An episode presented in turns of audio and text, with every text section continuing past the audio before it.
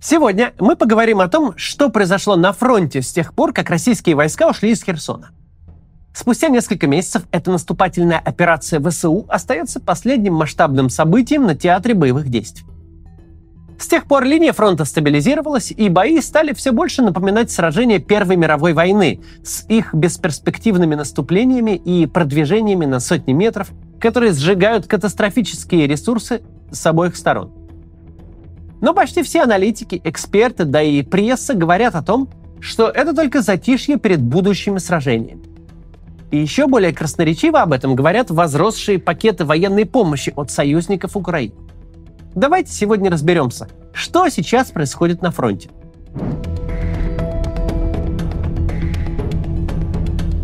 Осень 2022 года стала переломным моментом в войне.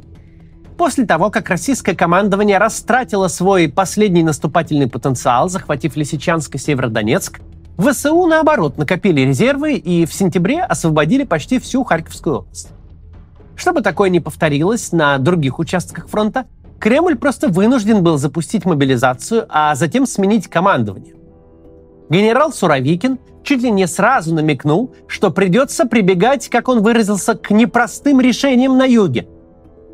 В ноябре, пока основная масса мобилизованных еще не приехала в Украину, ВСУ освободили Херсон – под давлением украинских сил российские части оставили единственный областной центр, который им удалось захватить еще в начале войны.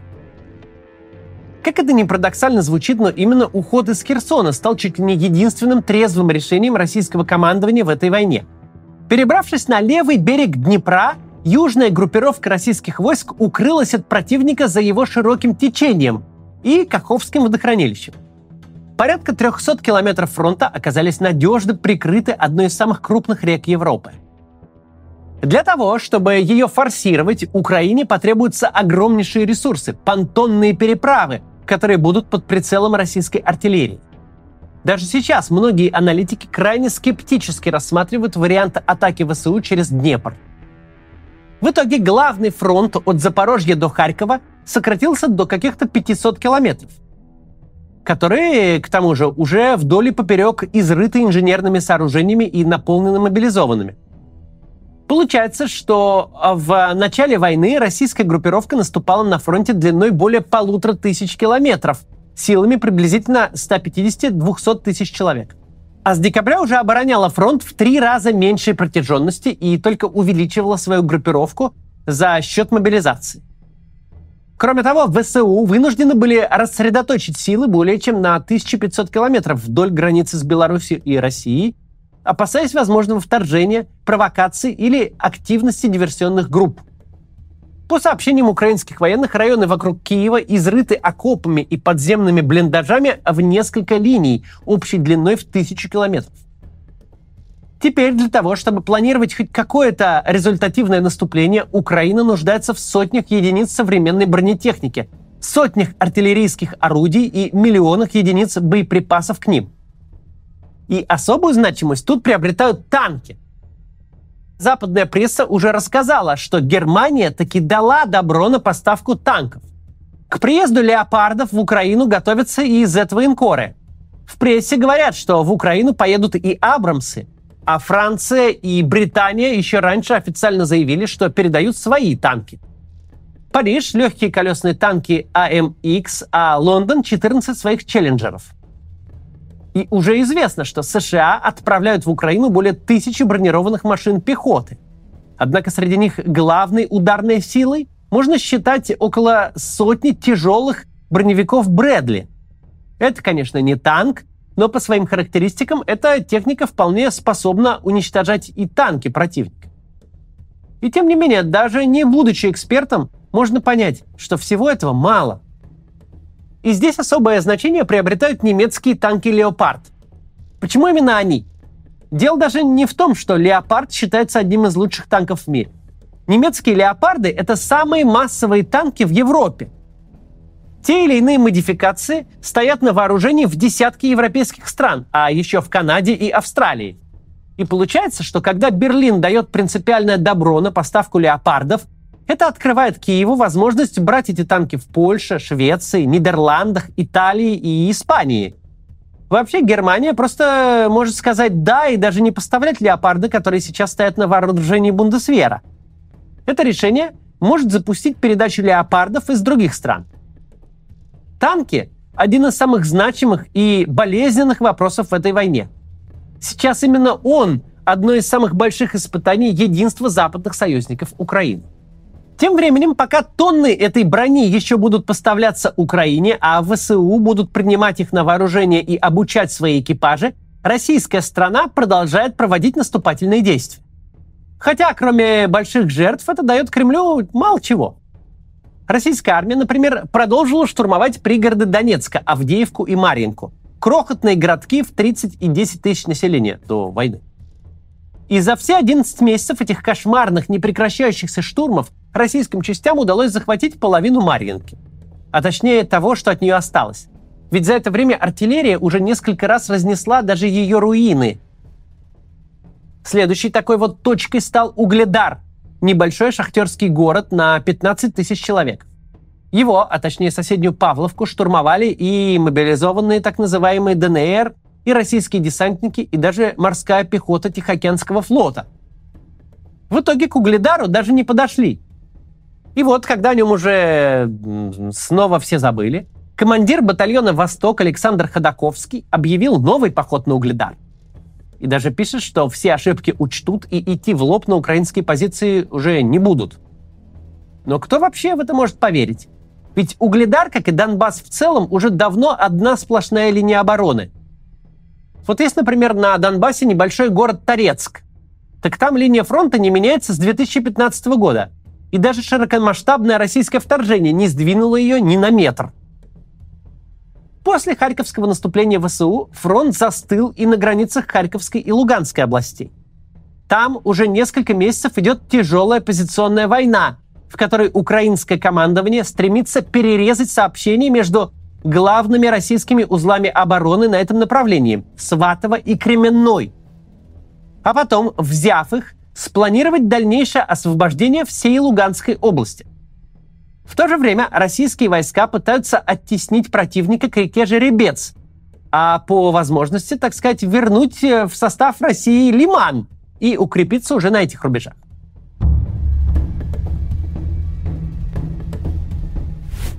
Единственным успехом российских сил и самым главным нервом всей войны после наступательных операций ВСУ стал Бахмут – а точнее целый укрепленный район вокруг этого райцентра Донецкой области и его небольших пригородов. На Бахмут уже 4 месяца наступают подразделения ЧВК Вагнера. Сейчас они вошли в восточные и северные кварталы города и пытаются обойти его с юга, чтобы отрезать две дороги, по которым идет снабжение гарнизона. Сейчас участок фронта у Бахмута – единственная точка, где российская сторона имеет какой-то успех. Как раз на этом участке воюет не российская армия, а подразделение ЧВК «Вагнер». Что бы ни происходило вокруг, Харьковское ли наступление ВСУ на севере или Херсонское на юге, вагнеровцы шли к Бахмуту по десяткам метров в день, начиная с августа. И самое страшное, что вагнеровцы изобрели здесь свою формулу успеха. Наемники бросают в бой заключенных. Они атакуют окопы ВСУ волна за волной по заранее проложенным маршрутам. Их движение координируется командующим с помощью дронов. Они штурмуют линию обороны ВСУ круглосуточно. В таком темпе раненые не получают помощи и остаются умирать на поле боя. Такое наступление можно было сделать только в Вагнере. В армию набирать зэков пока стесняются, а вот наемникам открыты все российские тюрьмы. С такими мобилизованными можно делать буквально все, что угодно, отправлять даже на самый ужасный конвейер войны – для Пригожина его армия наемников остается своеобразным силовым крылом и инструментом политического влияния.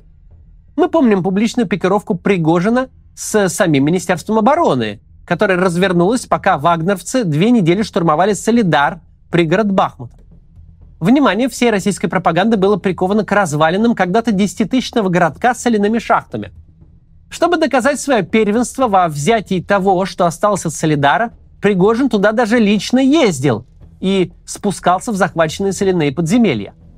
Пока, наконец-то, целое Министерство обороны не признало, что таки да, Солидар взяли мужественные добровольцы ЧВК Вагнера.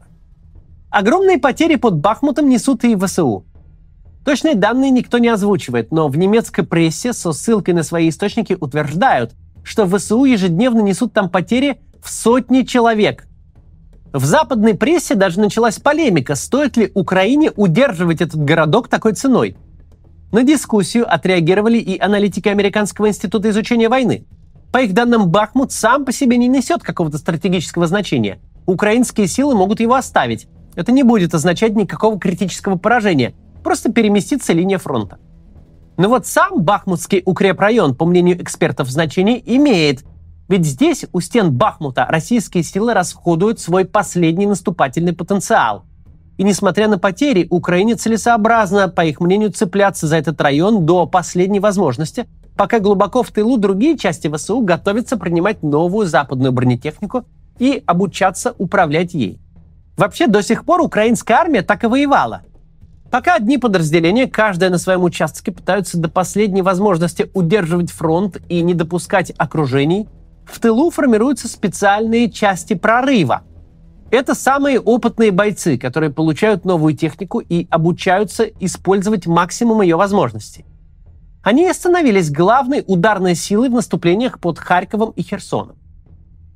У российской стороны долгое время была надежда, что постоянное давление на Бахмут – заставит ВСУ отправить туда вот этот ценный резерв. Но не похоже, что они оправдались. Если Украине уже дают такую серьезную бронетехнику, то, скорее всего, ВСУ найдут, кого в нее посадить и кого обучить ею пользоваться.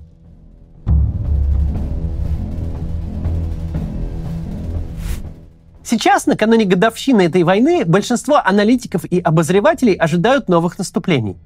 Причем украинские аналитики признают, что из-за поздних поставок брони и очень длительного обучения российское командование может сделать ход первым.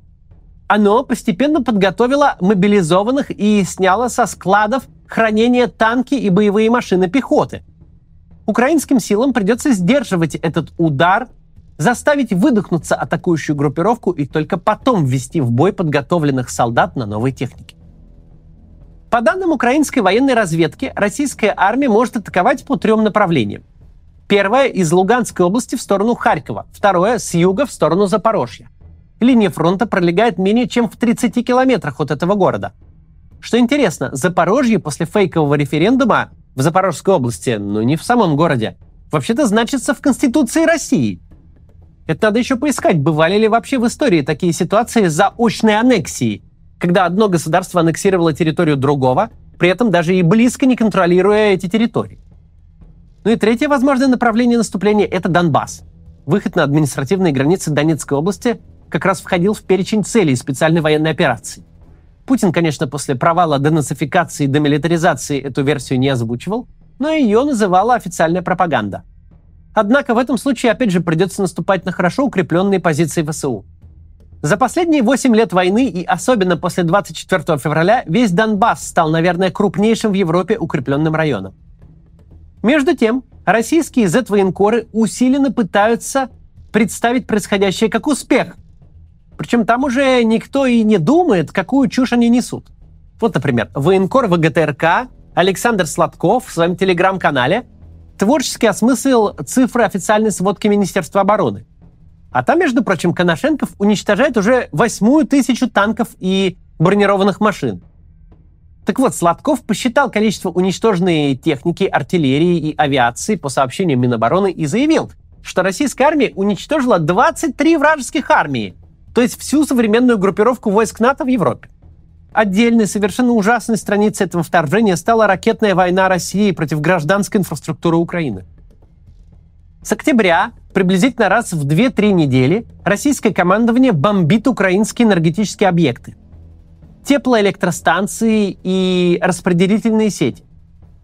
Российские пропагандисты даже не скрывают, что это делается для того, чтобы зимой ввергнуть украинские города в темноту и холод. За все время бомбежек Украина перешла на серьезную экономию электроэнергии. Дважды зимой наблюдался полный блокаут – когда в большинстве регионов на несколько суток пропадала электроэнергия, а вместе с ней тепло и вода. Но Украина выдержала и этот удар. Украинское ПВО, усилившись новыми западными ракетными комплексами, сбивает большинство российских крылатых ракет и иранских дронов «Камикадзе». Но все равно ракетный щит пробивается, и тогда уже украинским энергетикам приходится срочно ремонтировать ключевые разрушенные объекты. В итоге с октября почти все украинцы, малый, большой и средний бизнес, школы, детские сады и больницы синхронизировали свою жизнь с верными отключениями электроэнергии. Звук электрогенераторов стал таким же привычным звуком любого украинского города, как и шумы проезжающих автомобилей. Но, к удивлению российских пропагандистов из этой общественности, украинское общество не стало устраивать антиправительственные митинги с требованием отправить гонцов к Путину, чтобы начать мирные переговоры. Наоборот, каждая российская ракета, каждый разрушенный дом, как в Днепре, только усиливает ненависть к российской армии и увеличивает поток донатов на нужды ВСУ. Таково положение дел на момент записи видео. Будем следить за событиями дальше, не теряя надежды, что конец всему этому безумию уже близок. Единственным осмысленным действием на этой бессмысленной войне может быть только вывод всех российских сил с территории Украины, разоружение наемников, возвращение контрактников и срочников по казармам, а всех мобилизованных по домам. Единственная победа, которую в этой войне может одержать Россия, это победа здравого смысла. А здравый смысл состоит в том, чтобы уйти из чужого государства и перестать гробить свою страну ради того, чтобы убить побольше чужих граждан. Разрушения и смерти с обеих сторон никому не нужны. Они ни к чему хорошему не приведут и должны быть как можно скорее прекращены. Пусть, наконец, уже победит здравый смысл. До завтра.